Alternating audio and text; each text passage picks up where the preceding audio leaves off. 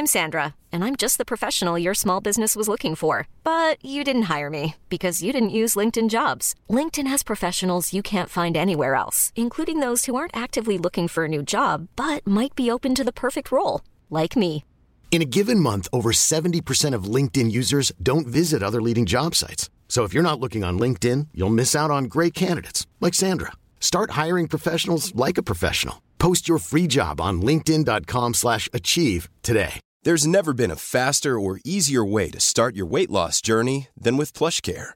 PlushCare accepts most insurance plans and gives you online access to board-certified physicians who can prescribe FDA-approved weight loss medications like Wegovy and Zepbound for those who qualify.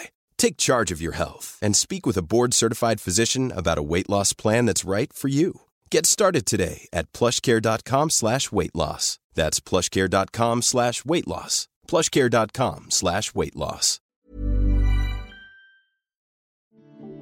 In order to truly disrupt this model, what we're seeing to be successful is lots of different fintech companies and disruptors attacking each one of those blocks. And so if you think about the, the stack of blocks toppling over, that's kind of the, the representation of all the fintechs that are attacking each part of the vertically integrated uh, sort of institution. G'day and welcome to the Equity Investor Journey podcast, brought to you by the Australian Shareholders Association. I'm Phil Muscatello. Today, I'd like to welcome Doug Morris, CEO of ShareSight, the share portfolio tracking tool. G'day, Doug. Hi, Phil. Thanks for having me on. So, we're talking about disruption in very disrupted times. How do you define disruption? Oh, geez, that's a good question. It's, it's a term that's gotten kind of used, I think, well and then kind of misused over the years as kind of the tech industry has, has taken hold. But uh, I guess disruption, uh, uh, from my perspective, is, is any company who fundamentally changes the way that consumers uh, sort of feel about a, a, a, service or a good, you know, and it becomes the kind of the, the, the way we do things, I, I, would say is, is, is the marker of a disruptor in the true sense. Have you got any examples of that to, uh, to illustrate? Uh, well, I suppose if we kind of broaden the lens away from, uh, from finance or investing, I mean, you know, I think Uber, honestly, is, it's, that's the one I go to when people ask me this question. Um, you know, taxis for so long were just a, a fact of life, you know, living especially in a city, uh, anywhere in the world.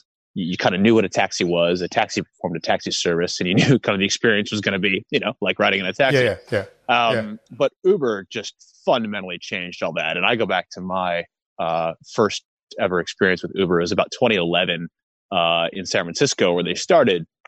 And a, and a friend of mine showed me how it worked, and I was just floored. I mean, I just thought that was the coolest thing and and really the the not having to exchange cash this was in the states with a taxi driver was just the best part of it because you know especially the states where you've got lots of cash payments still and you've got tipping and you've got change and it's just such a pain you know kind of shoving it through that little bulletproof glass window. Uh, so avoiding that uh, in addition to just ordering it from your phone was just was just pure. It was just pure disruption, and and and it just took hold like wildfire as a result. Wow, that's a strange concept. Bulletproof glass in a taxi for us Aussies. yeah, yeah. Some of the some of the old ones still have that. Yeah, do, yeah. So, um, who benefits from disruption? Well, I think for a true disruptor to kind of come onto the scene and and and become a permanent fixture of the way we kind of live our lives, you'd have to say consumers. So if if a consumer can can benefit from one of these companies, that's that's kind of the mark of a true disruptor. But also, you know, the, the companies themselves obviously benefit from disruption. Now, a lot of these disruptors may not be, you know, sort of revenue generating companies. They may be tech companies running heavy losses, but uh, but you could argue that they would. And there's um, there's a lot of inf- efficiencies involved. I mean, I'm just thinking in particular about um, a lot of members know about the company Xero, and um, it's it's a very good illustration of how something that was done a certain way in the past is now done way more efficiently. Absolutely, and and the, the Xero example is a good one. I, we we do a lot of work with Xero ourselves. We we run ShareSight using Xero. You know, I came in to to run a, a, tech company at ShareSight, and and I just took control of the of the Xero files immediately, and it was just it was just so easy. I think, yeah, but Xero, you know, accounting software certainly wasn't something that Xero invented, but they tweaked it in such a way that they made it cloud based, and they really made it collaborative uh, and they made the user experience really good. In addition to just having just great software as well. You know, Xero certainly has been a disruptor, but they didn't necessarily invent the category. uh, that they're playing in, if that makes sense. Before we go on a bit uh, any further with the interview, let's um, let's have a bit of an overview of ShareSight, the company that you run, because um, th- th- these two topics, disruption and ShareSight, are quite intertwined. Mm. Yeah, so ShareSight is a portfolio tracking uh, software solution. Uh, we provide our product to self-directed investors and also professionals. We allow investors to get clarity around their true performance calculations. So we let you connect ShareSight to your broker we let you combine multiple accounts. We'll show you benchmarking and performance analytics, and we'll help you on the tax reporting side of things as well. So, in terms of ShareSight, um, how does ShareSight see itself as a disruptor, and how, how have you changed things? Yeah, I suppose we're, we're sort of in, in a similar vein as, as Xero, really. You know, we, we did not at all create the concept of, of portfolio tracking. Portfolio trackers have been around for years. They've been sort of um, downloadable software programs from a wide range of companies. They've been attached to some online brokers. You know, the likes of Google and Yahoo have, have dabbled with, with portfolio tracking solutions as well. But I think like Xero, what we did is we, we created uh, a really honestly a professional grade software solution. So a, a solution that can be used by serious self-directed investors or by professionals. And we made it cloud based, which when we launched the business about 10 years ago was, was still kind of a new concept. And then we applied a, a freemium business model, which means that it, it's kind of like Spotify. You, you, can use a version of ShareSight for free forever. And it's quite a fully featured for, uh, version and it is quite generous. And so what we did really is we kind of uh, took an existing concept. We, we made it, you know, really good in terms of the software build that we did. And then we, we made it available in a, in a, in a, in a rather disruptive business model, I guess you could say. Um, and so that's kind of how we've charted our course. So, wealth management, um, fintechs are disrupting the world of wealth management. How's that happening? Yeah, so um, disruption in, in financial services and wealth management's been been really interesting to watch. I think it's been, you know, going back to my example of Uber before. Uber was just just totally disruptive almost overnight, really around the world. But financial services has been more of a slow burn. There's been a lot of good uh, sort of think pieces written on why hasn't, you know, the banking system been totally overturned by the likes of Apple or Google? You know, surely these companies could do it, that kind of thing. But I think fin services and wealth management, uh, they're just a bit different because there are so many different, you know, vertically integrated companies out there. And, and the metaphor we use at ShareSight, it's like imagine a bank or a, or a big funds manager is is like a stack of blocks stacked up vertically. In order to truly disrupt this model, what we're seeing uh, to be successful is lots of different fintech companies and disruptors attacking each one of those blocks. And so if you think about the, the stack of blocks toppling over, that's kind of the, the representation of all the fintechs that are attacking each parts of the vertically integrated uh, sort of institution. But you know, it, it's it's also true that people, you know, they, they trust banks and they like banks. And, and that might sound like a, a radical statement, but there is some comfort, and I think this is true for for older generations especially. There is some comfort in an institution that's been around for a long time, that has a, large building uh, and, and, sort of Roman pillars out front of it. You know, banks perform uh, a critical service, obviously for consumers and for economies and, and everyone kind of needs a bank account, right? You, you need a bank account to, to, to buy things, to get paid your salary into. You know, here in Australia, we, we need superannuation accounts because they're mandatory. And so what we say at ShareSight is that financial services, they tend to be sold rather than bought, right? Consumers don't really sort of, you know, enthusiastically go out shopping for financial services, you know, like you would something else online. You sort of tend to need them. And then more services are sold to you on top of those. And so it, I think disruption in, in financial services and wealth management's been been slower, but it is happening. So what are some examples in of that? Yeah, so examples would be if you think about that vertically integrated stacking and kind of toppling over, right? So think about uh, retail banking uh, for transactional accounts and savings accounts and kind of basic banking requirements. There, there are what we know, what we now call neobanks that are coming out of the scene. Um, so in the UK, they've had a lot of traction with these, with with banks like Monzo and uh, Revolut, and these are essentially just totally online companies that handle uh, transactions and savings uh, and and sort of travel money accounts. And then I suppose in the kind of the the investing space, the companies there would be robo advisors, and th- they are essentially um, online financial advisors that will provide a basic asset allocation mixture for you based on your risk tolerance and your time horizon. And then they'll invest your money on your behalf into a, a preset menu of, of ETFs. Um, so it's kind of broad based, low level financial planning vis a vis ETF investing. Um, so those are probably two prime examples. Yeah, and I guess the um, one of the points, one of the benefits of, for example, robo advisors is that they keep costs to investors down. They do, yeah, they really do. And, and, and robo investing, we, we, work with a lot of uh, robo advisors in terms of sort of technology partnerships, and we, we love what they do because you know they they really make investing accessible and and and easy and low cost for for beginner investors uh, in particular. So we really like what they're doing. Who, who are some of those uh, those companies so that uh, listeners can have a go and check them out? Yeah, so one in particular are, are our mates at uh, SixPark. They provide a, a really good uh, menu of ETFs and, and asset allocation overlays. So, you know, if you're a young person who has a higher risk tolerance who wants to be invested for a long time, they'll say, okay, here you go. Here's a preset bucket of ETFs that we'll put your money into.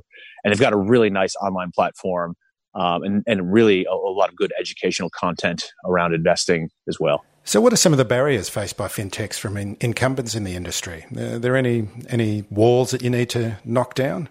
Uh, definitely. I mean, I think the, the the the two things that come to mind are getting regulatory approval or certification. Now, fortunately for ShareSight, this is not an area we need to worry about. We are we're purely a tech company that provides a sort of a presentation layer for investors.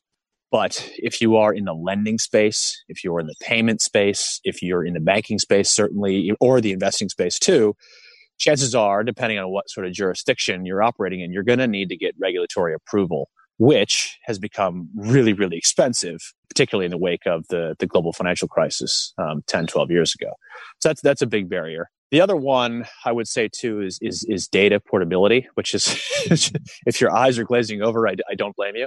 Um, but it, but it's really it's really important. If you think about kind of the multiple bank accounts you and, and, and your wife or partner may have, if you think about sort of all the different places your investments may live, you know, like online brokers, superannuation, perhaps overseas. So in my case, you know, I'm an American um, li- li- have been living in Australia for years, um, you know, I've got accounts scattered all over the place. And then you multiply that by two uh, with my wife.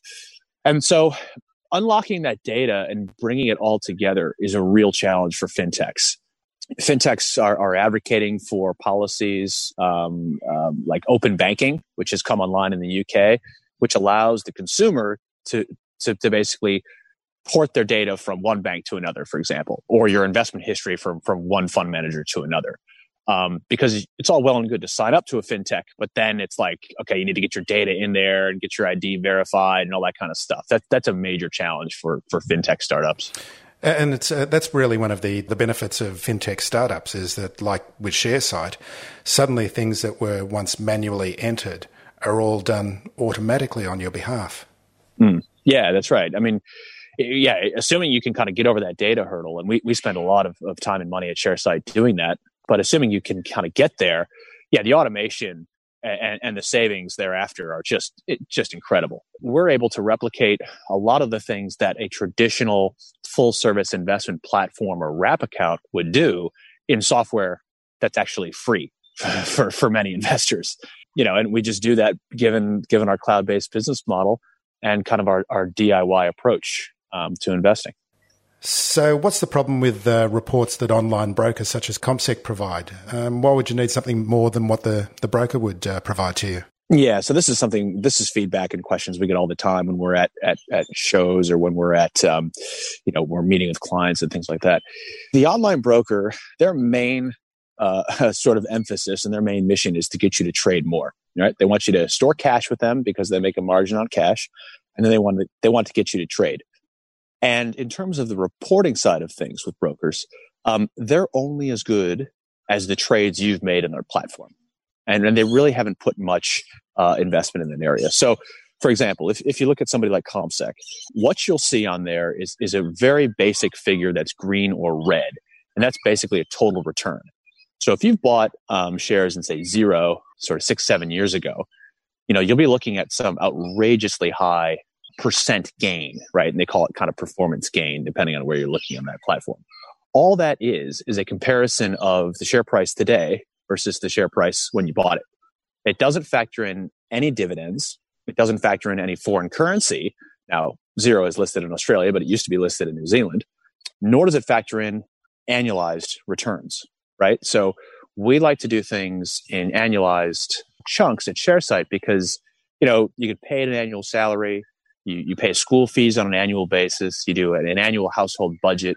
Everything we kind of do as, as sort of responsible financial human beings is done in annual increments. And so we think that using an annualized performance methodology just makes a lot of sense. And it's also good for benchmarking so that you can look at um, other investments as well and compare how yours are going to a- absolutely, yeah. It's it's it's a great way to kind of normalize your investment performance versus a benchmark or anything else in, in your financial life.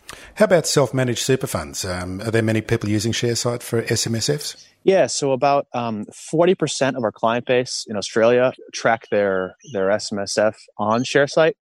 I think SMSFs are it's just an awesome product for investors, and and and whenever I explain them to to my friends in, in other places around the world, they're always they're always quite jealous. So, I mean, the, the definition of a self managed super is self, right? It's a DIY product. And where we really provide a lot of value is for those, those DIY SMSF trustees who are running their own portfolio. You know, they're buying and selling shares and ETFs and managed funds. And we can do a lot of not only the performance tracking, of course, but also the admin work as well to bring down their annual running costs. ShareSight gets a lot of data from um, seeing what people are trading.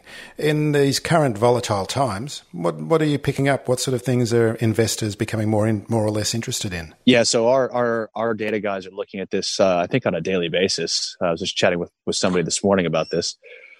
You know, our client base tends to be buy and hold value, sort of value based investors, which means they're looking for high quality companies trading at a discount to their their book value in, in the academic sense. And you know, when the market comes off 31% due to an unexpected pandemic, there's going to be a lot of value out there. And so when we look at our sort of trading patterns at ShareSight, uh, we look at sort of the buying and the selling and the, and the most uh, the most heavily traded uh, shares or instruments. They tend to be kind of the you know the the, the normal companies you'd expect in the in the ASX 200 uh, and then some of the big ETFs as well. But what we're seeing is we're not seeing selling. We're seeing a lot of buying of ETFs that track global market indices and a lot of the blue chip Aussie companies as well. I guess at this point we should uh, point out that this information that you have is completely anonymous, isn't it? It is absolutely, yeah. We we we take great steps to to protect the information that our customers uh, entrust with us, and this stuff is all done in a purely anonymized way. Uh, so none of us at ShareSight have access to the to the actual information uh, stored in client portfolios. But um, you do provide um, newsletters and information about what people, uh, um, what are the most traded stocks and ETFs. We and do, so yes, on, yeah, yeah. on, a generic anonymized basis. Yeah, mm-hmm. yeah, but that's useful information. It's uh, like a little bit of a snapshot about what people, are, other people are doing, isn't it? It is, yeah, indeed, indeed. It's it's interesting to see the trends over time as well. I mean, the usage of ETFs has really ramped up at ShareSight. Um, and the purchasing of, of, of overseas shares has really ramped up over the last few years as well, particularly kind of the, the tech blue chip stocks like like Apple and, and these days Microsoft, where people are sort of flocking to uh, to those those ultra safe companies in, in these sort of uncertain times. Okay, Doug, thank you very much for joining us today. Thank you, Phil. This podcast is for information and educational purposes only. It isn't financial advice as we don't know your personal financial situation, so you shouldn't buy or sell any investments based on what you've heard here. Any opinion or commentary is the view of the speaker only. This podcast doesn't replace professional advice regarding your personal financial needs, circumstances, or current situation.